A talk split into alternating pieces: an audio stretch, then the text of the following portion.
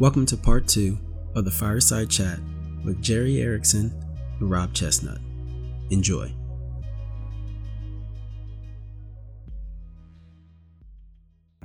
Why don't you tell folks a little bit about your journey and, and how you became this, this highfalutin corporate attorney for a company that is uh, a little bit on the edge, right? Yeah, it's um, some of it is being at the right place at the right time. I mean, I, I was uh, I was a federal prosecutor in Northern Virginia. Um, I got my federal I, I, got my federal prosecutor job because I think I, I, was a summer associate in a law firm, and one night, uh, you know, you know, summer summer law firms will treat you really well. They take you out. They, it's not at all the way it really is in a lot of the big firms, but they uh, one night they took us to a baseball game up in Baltimore, uh, and the firm was in Richmond. It was McGuire Woods and Battle. So I get on the bus from McGuire Woods and Battle. Uh, we're going up to Baltimore to see a baseball game, and on the way to Baltimore, we stop uh, in Northern Virginia, and I'm sitting in the first row of the bus, and nobody's sitting next to me. And the guy, this older gentleman, gets onto the bus and sits down next to me. So we start chatting. Seems like a really lovely person to chat. About halfway through the bus ride, I find out that this is a federal judge uh, who used to work at the law firm. Um, and so we ended up chatting during the game, uh, sat next to each other on the bus ride back. And at the end of the bus ride, he said, I'm going to need a law clerk. Um, when you graduate from law school, uh, I want you to stay in touch with me. So Next thing you know, that little bus ride turned into a federal judgeship, a federal clerkship with a great federal judge. Which is a big deal. Big deal. He then uh, deal. Uh, refers me to the Justice Department for their honors program. Um, I get into the Justice Department honors program. That leads to being a prosecutor. So, you know, and then the the story about AOL and writing a note to jobs at eBay.com. You know, it's, it is a combination of working hard, keeping a smile on your face, and being at the right place at the right time. So uh, once I got to eBay, um, you know, frankly, it was I spent 10 years at eBay. And when Airbnb needed a general counsel, they looked around and said, well, who's who is out there that's done this before? You know, who's uh, been in a marketplace type of a, a business on the internet, um, facing a lot of regulatory challenges. And you know, there, there aren't that many people. And I was somebody that uh, several people said, yeah, you should go get Rob Chestnut. Know, and it, you know, be nice to everybody in the journey along the way because those are the people that'll mention your name uh, when opportunity's knocking. So uh, that's how I got there, and I've been at Airbnb eh, two and a half years now. Tell them about the interview process at Airbnb because I thought that was pretty intense. The Airbnb is really concerned about its culture. Um, and is so concerned about the culture that you go through multiple rounds of interviews. I think mine was not the norm, but I went through nine rounds of interviews.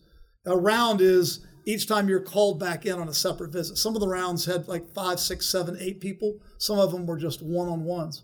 One of the rounds was I literally got a call at four o'clock in the afternoon um, from uh, the person that was the previous general counsel who was doing the hiring. And she said, We just uh, got sued in this particular court. Uh, you can go online and get a copy of the complaint. Um, I'd like to have breakfast with you tomorrow morning. So I literally had to, you know, spend you know, spend the rest of the night trying to figure out what my what my position would be, and then show up at breakfast at eight o'clock the next morning and talk about it. So they're very picky. Um, they also have a one round where you the the people you interview. It's called their ground control.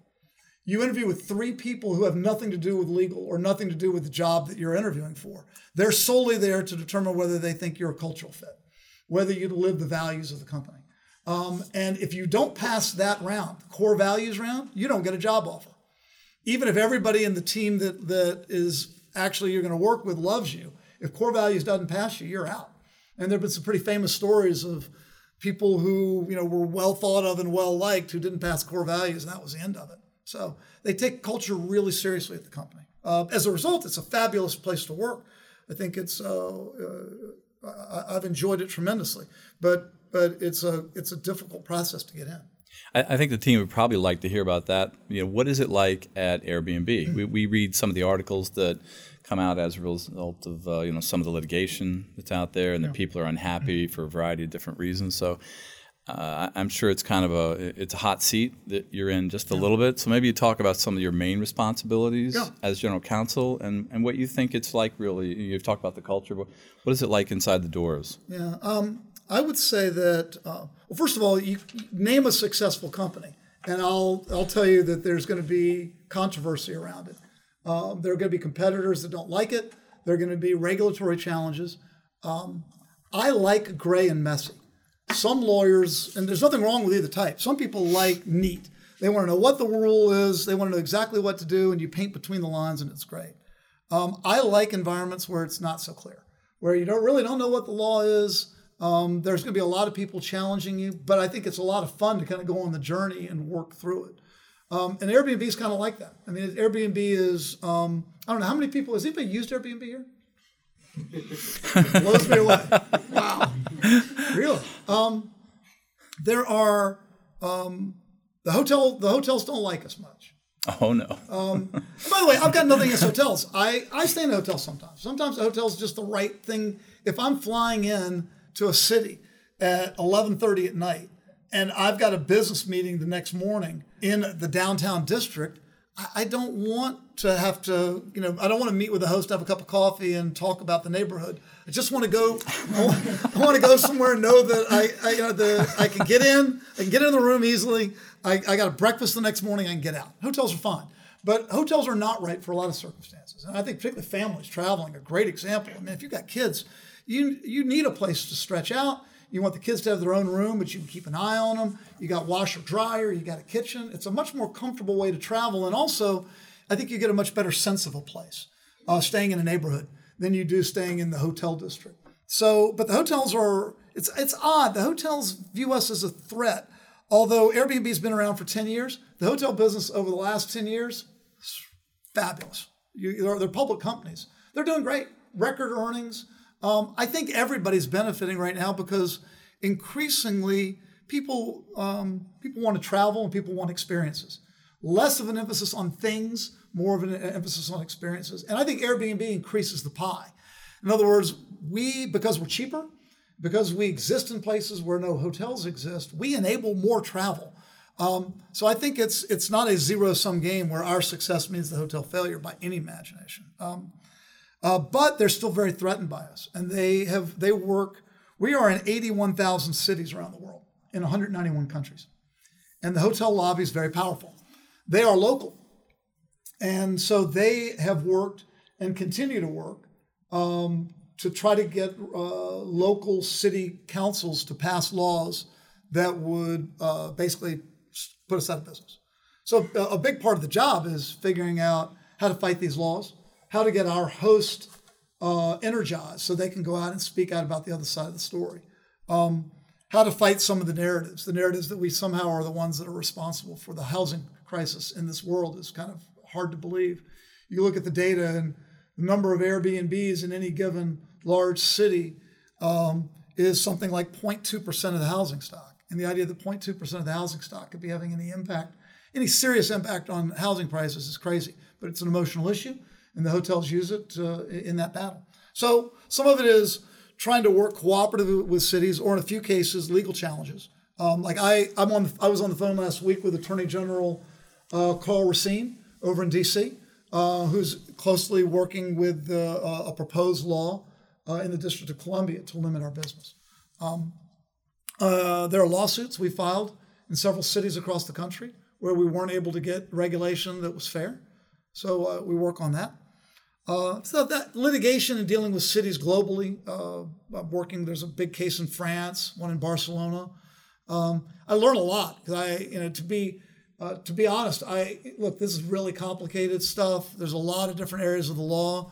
Uh, there's a lot I don't know, but I, our legal team's now over 100 people, and we've got lawyers in 21 offices around the world. So I've got this, the, the key to success is hiring really, really smart people who understand the law and understand the local circumstance. Amen. And so, right. you know, that's yeah, it. You know? really. So I, I spend a lot of time talking to them and sort of partnering with them to try to figure out how to address problems. You've kind of opened the door. Why don't we talk about uh, maybe like uh, integrity, culture, diversity, those those types of issues, yeah. and you know what you see in the valley and maybe at Airbnb, and just some of your personal views on that. Yeah. The world is changing. I, mean, I don't know how many people have noticed the articles that are in the paper about bad behavior by uh, famous people, tech leaders, leaders of all types of companies. Um, the, the Me Too movement um, has brought a lot of that to bear. It's the behavior is not new. The, the behavior's been going on for decades, centuries. Um, but uh, people are finally being held accountable, which is you know uh, fantastic. It's about time. Um, and so for me, uh, I started noticing the articles coming out, you know, when I was at Airbnb, and you know, I love learning from other people's mistakes. And it's like, wow, you know, I, first of all, I don't want to be a part of a company that, where there's that, that kind of behavior going on. Um, I read one, I was reading in the car ride on the way over here. The chief legal officer of Google, uh, David Drummond, uh, just came out that he fathered a child with someone on his team while he was, he's still the chief legal officer there, fathered a child with someone on the team while he was married. Father child with someone else on the team while he was there. So that's going to be just another, you know, uh, issue that Google's now going to have to deal with. I've seen it blow up companies. Um, I've seen it ruin people's lives. And by the way, when I say I've seen it, I mean, I, there's like one guy I know I invested in his company. I was an advisor. I was on his advisory board. Um, and then I read in the paper that he was he sexually assaulted a woman on the team at a holiday party. Just like that, the whole company gone. What? Forced to resign. He was the whole leader behind the company. The whole thing just evaporated, just like that. Uh, this stuff it's going on all over. Um, my job, I kind of view it as my job as the general counsel to drive integrity into the culture of the company. Okay, my job to prevent that stuff. Now, uh, it's not my job alone, but I got to lead it. So what I've done is I've started a program um, called Intentional Integrity. It's an effort to be really specific about what, what the rules are in the workplace. What can you do and what you can't do, and not and to do training. You know, traditional training is uh, well. First of all, there's most companies should have a code of ethics. I don't know if you've got a code of ethics, but you should. Um, and the code of ethics sort of details um, what sort of relationships are allowed. Can you have a relationship with someone else at the company? Can you have a relationship with someone that's on your team? Um, what if they are the ones that the, the, the subordinate initiates it? Is that is that okay? Can you do it? What about alcohol? Can you should you serve alcohol? Should there be limits on the amount of alcohol you serve? Um, there are a whole host of issues. Um, conflicts of interest. Um, can you accept gifts from vendors? Uh, what kind of gifts can you accept? Um, there are tons of issues around integrity, and I think the problem is that people just don't know what the answer is to these questions. And the, the point behind a code of ethics is to answer those questions and then go out and have an open conversation with everybody on, the, on in the company about it. So everybody knows what the rules are and everybody lives by. Um, How did you get to a code of ethics? Did you write that yourself, no, or was that internally it generated? It doesn't do any good for the lawyer to sit in a room somewhere and come out with a tome. That's like you know Moses coming down from the mountain with the Ten Commandments. It doesn't work because it's not my company. Um, it, so the way that the way that I did it was I sat down with the founders of the company and the exec team, and I said, "All right, some of the stuff is just the law. We're going to have to, you know, we, sexual harassment is not allowed, all right? But but what is sexual harassment? And how are we going to define exactly what behavior is allowed and what's not? I said, so here's the here's the rule, guys. We're not going to have any rules unless all of us in the room as leaders are signed up to it. So because it's stupid and hypocritical for me to go to a room and write out rules that would be ideal for me, the lawyer. And then if the executives aren't going to follow the rules, then we look like a bunch of idiots. And we're worse off than if we'd had nothing. I'd rather just say nothing. so, two rules. I said two things, guys. You've got to abide by these rules, and you've got to be willing to hold others accountable when they break the rules, even if they're top performers. Okay? And I said, so we're going to go through the rules, the possible rules. And like one possible rule I threw around the room. We've got a dozen leaders of the company. All right, it's called the exec staff. So on the exec staff, uh, that's the three founders. It's me. It's the head of the homes business, the head of the experiences business, head of engineering, head of HR. Um, that's a couple of others. Um, so I said, "What do you want to do about relationships?" Uh, I said, in my view, you should never have a relationship with anyone in your reporting line, anyone in the reporting line. I said, now you could try to get away with it if you want, but you're really wide open to sexual harassment. I said, that ought to be off limits. Everybody aligned behind that? I said, because if you sign up for it and we make that the rule and you have a relationship with someone on the team, like David Drummond apparently had a relationship with somebody on his team, that means you're leaving the company. Are you in? Everybody was in. I said, all right, now here's the next one. everybody on the exec team, there are 12 of us that run a company of 4,500. We are perceived to be powerful, perceived to have a lot of influence. Should we, should any of us have a relationship with anyone in the company? Okay? So even if it's not on your team, as the general counsel, should I be having a relationship with a mid level person in marketing or someone in a business unit? Should the head of the homes business be having a relationship with someone in HR? I said, I think it, those sort of relationships can cause a lot of problems because the person who's having the relationship, first of all, if you ask them out, they're going to feel a lot of pressure to say yes because they're going to wonder if the head of the homes business asks me out, what happens if I say no? And then they're going to, then if things don't go well, that's the sexual harassment lawsuit, right? And then what's going to happen? What's everybody going to think? Everybody's going to think that that mid-level person in marketing's got access to all the information in the company, that they're special, and everybody's got to treat that person. So I said, what's it going to be, folks? Some of you are married, some of you are in permanent relationships, some of you aren't. Are you willing to say no relation, no sexual relationship with anybody in the company? Everybody went around the room and said, okay, we think it's the right thing to do. We agree, we're in. And that's just how it starts. And we, I went through a bunch of different things like that with folks. And two people are no longer with our company because they didn't abide by the rules. Two senior people are gone. And that makes me feel great because once we all sit around the room together and agree, and then once we specifically put the rules out, I said, look, we can choose what the rules are going to be. But once you put that rule out there and say you're going to follow it, you got to follow it. So it acts as a forcing function. And I'll tell you, people really appreciate the clarity. People want to know what the rules are. I found I was surprised because I did I went out and did training on this in small group sessions with everyone in the company. I visited every office in the world. I've done the training nearly 60 times. Very specific and talked about exactly what the rules are and what they aren't. And everybody's like, okay, the general counsel of the company's coming to Taiwan. They're coming to each individual country. They're talking about this in small groups. They're serious. Okay? And we're, we know what the rules are now and we're all going to live with them. And we agree, everybody understands rules get violated, you're gone. And we also talk about things that are not specific rules, but good judgment. So one of our rules is you're always at work when you're with someone from work. Like, where do these rules apply? Right? So does the rule only apply, for example, if you guys have a code of ethics, does the rule only apply on the 11th floor of this building? Does it apply in the elevator on the way up? What about the parking lot? What about if some workers go out on their own for drinks after work? Rules apply then? Our rule is you're always at work when you're with someone from work. So that means on Saturday night, if you think you're finally getting away from those folks at the office and you're going to be able to go out and relax and have a good time, you walk into a bar and there they are, three of them at the bar. You're still at work. So you make a comment to somebody that's not appropriate, or you're touching somebody inappropriately, that's like it happened at work because it's going to impact what happens at work on Monday morning. Everybody understands that, right? At Airbnb, everybody gets that rule. We have a rule that says no drinking in excess any company related function. And by the way, a company function is whenever two people from Airbnb are together. No drinking in excess. So what does that mean, Rob? I said, well, like in this room, there are probably 40 different definitions of that. You got to know for yourself what your rule is. By the way, I've got my rule, and I tell everybody what my rule is. I have two drinks at work, at any work related function. My entire career, I've never had more than two drinks with anybody that I work with. Why? Because my job's worth something to me. And I know that I can have two drinks no matter what. I can enjoy a nice local wine, a local beer, a local tequila.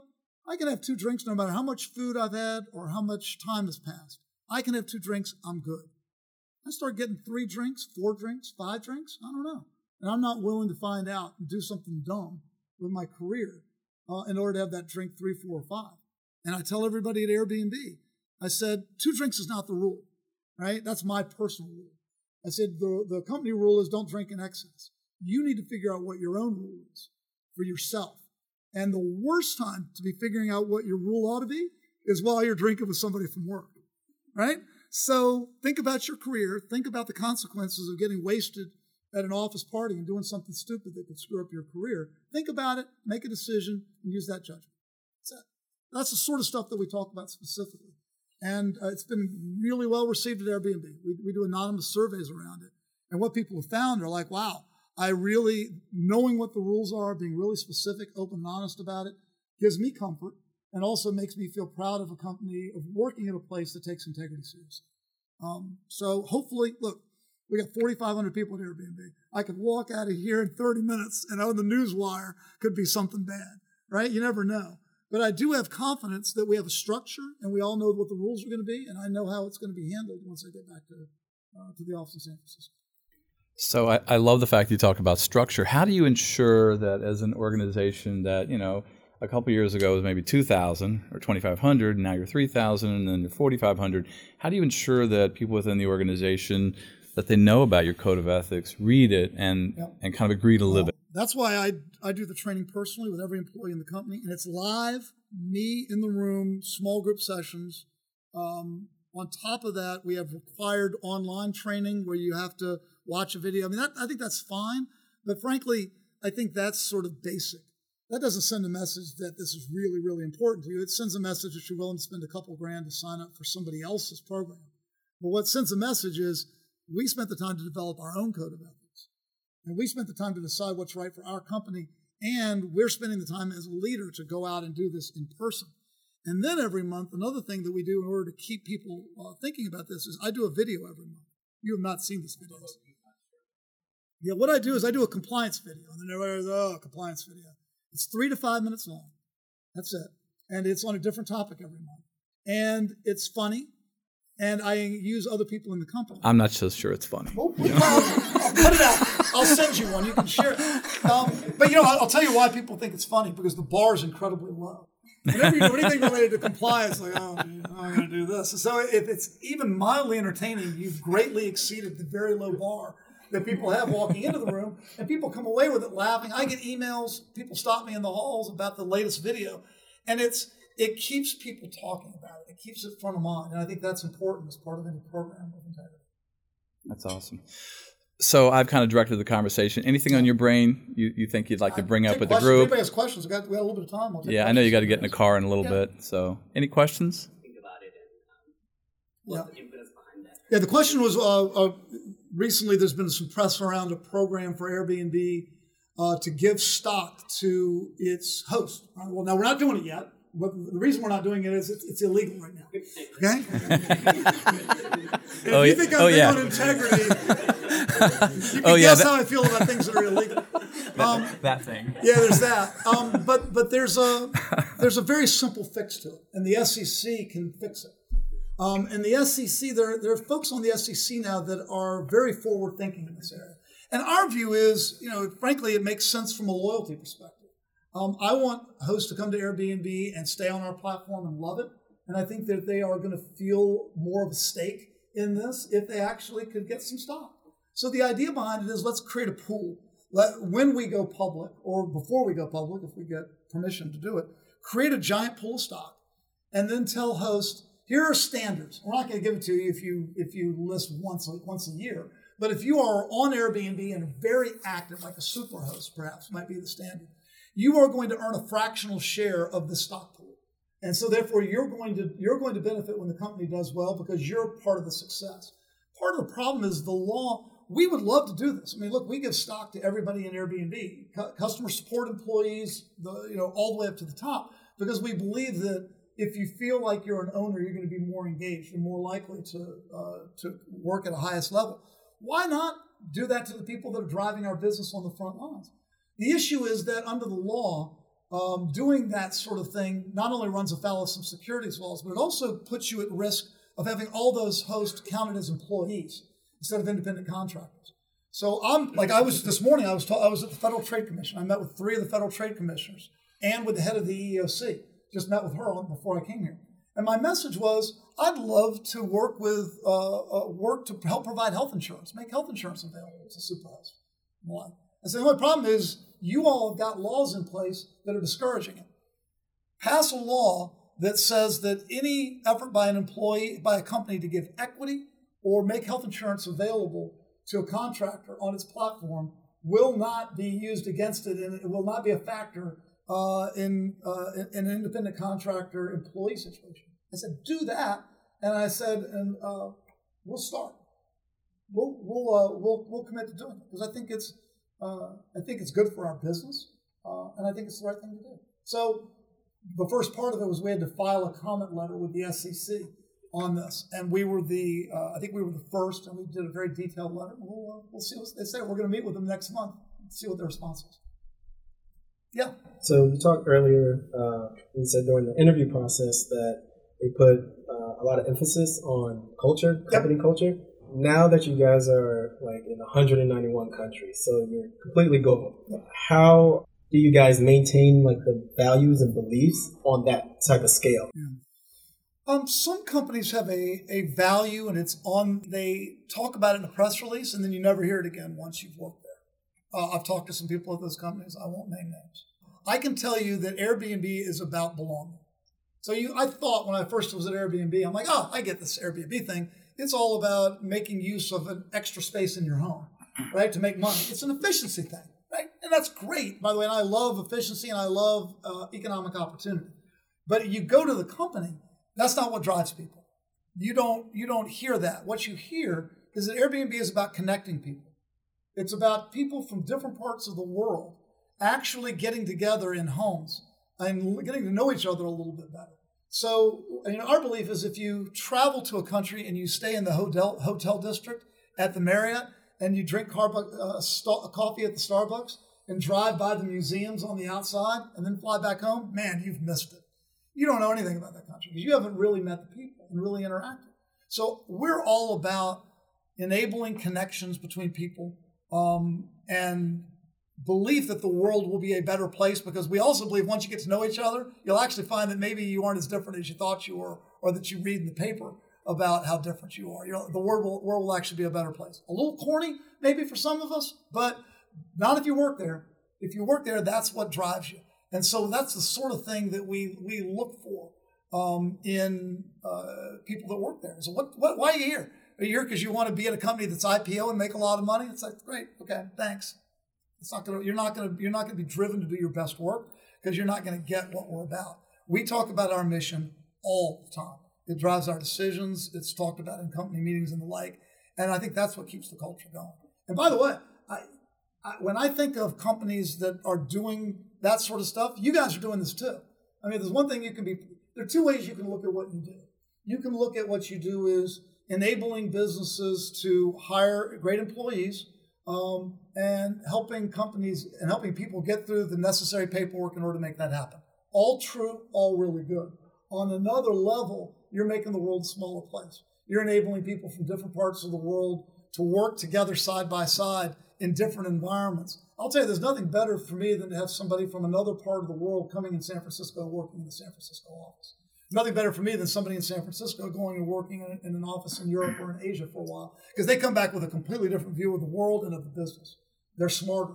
Um, what you guys are doing are enabling, I think, the world to be a smaller place, right? Because unless you guys do your job and can enable these sorts of uh, th- these sorts of uh, employees working in different parts of the world, taking their knowledge, their culture, their skill, and transplanting it, um, doing that to me makes the world better makes companies better, and makes the world better. So you guys ought to be proud of that because you're enabling a lot of it. Hiba? The, the question of is it different to to have a, a single harassment policy when you're in different countries? And by the way, the law is different in all those countries, and the cultures are different in those countries. And we talk about this a little bit. I mean, I'll give you an example. Um, this gives you an example of how specific we get around integrity. One of the questions I asked the room, and I'll ask you guys, how, do we have any huggers here? Any huggers? Oh, right, come on, you got huggers. This is Virginia. Come on, you got. A little right? bit. Some people, by the way, some people are huggers. What do I mean by a hugger? A hugger is somebody who naturally and normally greets people with a big hug, right? And there are some perfectly warm, lovely human beings who are like, "You're great, but keep your hands off," right? Everybody's different when it comes to touching. I see that in the European offices. I ask the hugger question in the European office or in Brazil, and they look at me like, Are you kidding? Of course. I ask that same question in India. Everybody looks at me like, No, that's not, you know, that's just not the way the culture is. But I'll give you an example. We can bridge all those cultures with a simple rule, and that is touching is consensual. Touch someone else's body, uh, you got to make sure that that's the other person's good with it. And by the way, that can be uh, uh, signals. You can rely on signals. But I'll tell you what's not acceptable, which this has happened. Uh, what's not acceptable is going over to a coworker at a bar after work and giving them an unsolicited back massage. Okay, that's not cool. You can't assume that oh, it's a back massage. Everybody loves a back massage. Actually, some people don't want to be touched by it. Keep your hands off. Right? But we, this is exactly the sort of stuff we talk about because that's the sort of stuff that makes people feel uncomfortable, and that's the sort of stuff that can lead to sexual harassment. Okay? So that's one way we can bridge cultures. We can uh, we can have one rule that can bridge all cultures uh, and enable it. But but I think when it comes to sexual harassment, there are places in the world that are not as strict as the United States. Um, our rule is we don't tolerate sexual harassment. Um, there's no dating uh, within the line, the reporting line, but employees can date if they wish, as long as it's not an, employ- an uh, a line relationship. We realize that in some countries that might not be the norm, but that's what we feel is really necessary to have an office where everyone's comfortable coming to work. Good question. Anything else? This is Some. a self-serving question because I work on Airbnb cases. I don't know my workload. I've worked a little bit on some of your acquisitions, like luxury retreats Luxury and stuff like that. So I've seen a lot of uh, Silicon Valley companies get into verticals that they're not in originally. Right. Have you guys thought about getting into other things? That's the whole reason to do an acquisition. Often is to help to help enable you because often it takes too long to build it yourself, right? So you you uh, use an acquisition to uh, to enable you to get into these new lines of business. I'll tell you, Airbnb is not just about the homes business. If anybody thinks it's just about staying in a home, get ready. Uh, how many people have done an Airbnb experience? Not very many. Experiences, I'll tell you right now, it's the best part of Airbnb, and it will be bigger than the homes business. I guarantee it in 10 years. Okay? Uh, go into the Airbnb app and look at experiences. There are probably a couple of hundred of them that you can do just in the DC area. They're inexpensive. They're really cool and fun ways to meet really interesting people in the area. Um, that one's homegrown. That one's one that we built ourselves. Um, I can tell you that we are, I have to be careful. We are constantly looking at acquisition opportunities that will help us get into other verticals. We are not just about where you lay your head at night. We are going to be about the entire trip. And I mean the entire trip from beginning to end, from discovery of figuring out where you want to go until you actually arrive back home the last time. So our aspiration is to be about the entire travel, not just the narrow place where you lay your head. Um, and we will do that in some cases by acquisition, and in some cases we'll do it by building it in, inside, whatever we think is best. We got But time there'll for, be more. They'll look for more. Luxury retreats is just the beginning. I think we have time for one more before Rob kicks out of here if anybody's got another question. Oh, the question is, are we trying to be a full-fledged travel company? And I can speak unequivocally and tell you absolutely yes. The people actually, you know what I think I would see? Um, uh, our battles have traditionally been with hotels. I think hotels are really misguided on this point. Um, hotels, you are going to see more and more hotels on Airbnb, particularly the smaller hotels, the ones that aren't the major giant chains. They do a great job of belonging uh, in many cases. Uh, bed and breakfast, small little inns. More and more hotels are going to find that Airbnb is a better marketing channel for them than Google or Expedia or Travelocity. Because I can tell you, Expedia and Travelocity take a big chunk of money uh, when they refer people. Airbnb is a better deal. So I think you're going to find more and more that hotels are participating in Airbnb. If you want to know who I think our true competitors are, and by the way, this is not a secret, they get this Expedia, Travelocity, Booking.com. Anybody, uh, TripAdvisor, anybody that's in the business of providing help on the entire vacation, that's where we're going. That's where we're going. Credit cards, we are we are not in the business of credit cards, but I'll tell you what we are in the business of doing. We have recently started a program, a fix it program. We're actually going to be providing capital to folks so that they can fix up their home to enable them to Airbnb. And you may see us even getting in the field of um, small modular housing units that you could put in your backyard and set up like a, you know what our most popular Airbnb is, is a treehouse, right? Little igloos, little fun, creative, different things that folks may be able to do with their yard. And by the way, the, the, the people that have those sorts of things can make a lot of money compared to the cost of doing it. So um, I think there'll be a lot of ways where we might not be doing credit cards, but we might be doing capital to help you invest in your home and therefore make it better for home sharing. Right? Fantastic. One, one quick one. This One is, quick one. This is a very, very serious question. Very serious So, question. Okay. Um, so I hear that you and Jerry are, are very competitive uh, when it comes to golf. And I It's really not that competitive. Oh dear. actually. Oh dear. oh dear. You beat me back in 08, right? Something like that. I think I did. I, I think I did. No, he, we, we beat each other regularly and, and enjoy it. Um, it's it, it's uh, we, we're competitive about it, but I'll tell you, the, the golf's not golf for me. Golf isn't much fun by yourself. It's but the the joy of it is uh, having a nice long walk with a good friend, and that's what the most important thing is. So. Uh, although, I, although, although winning's nice too. Thank you for the time. I enjoyed. It. Thank you, guys. Thank you. For more content and immigration updates, please visit our website at eiglaw.com and make sure to follow us on Twitter at EIG underscore law our Instagram underscore EIG law to join in the conversation. Thanks for listening. See you next time.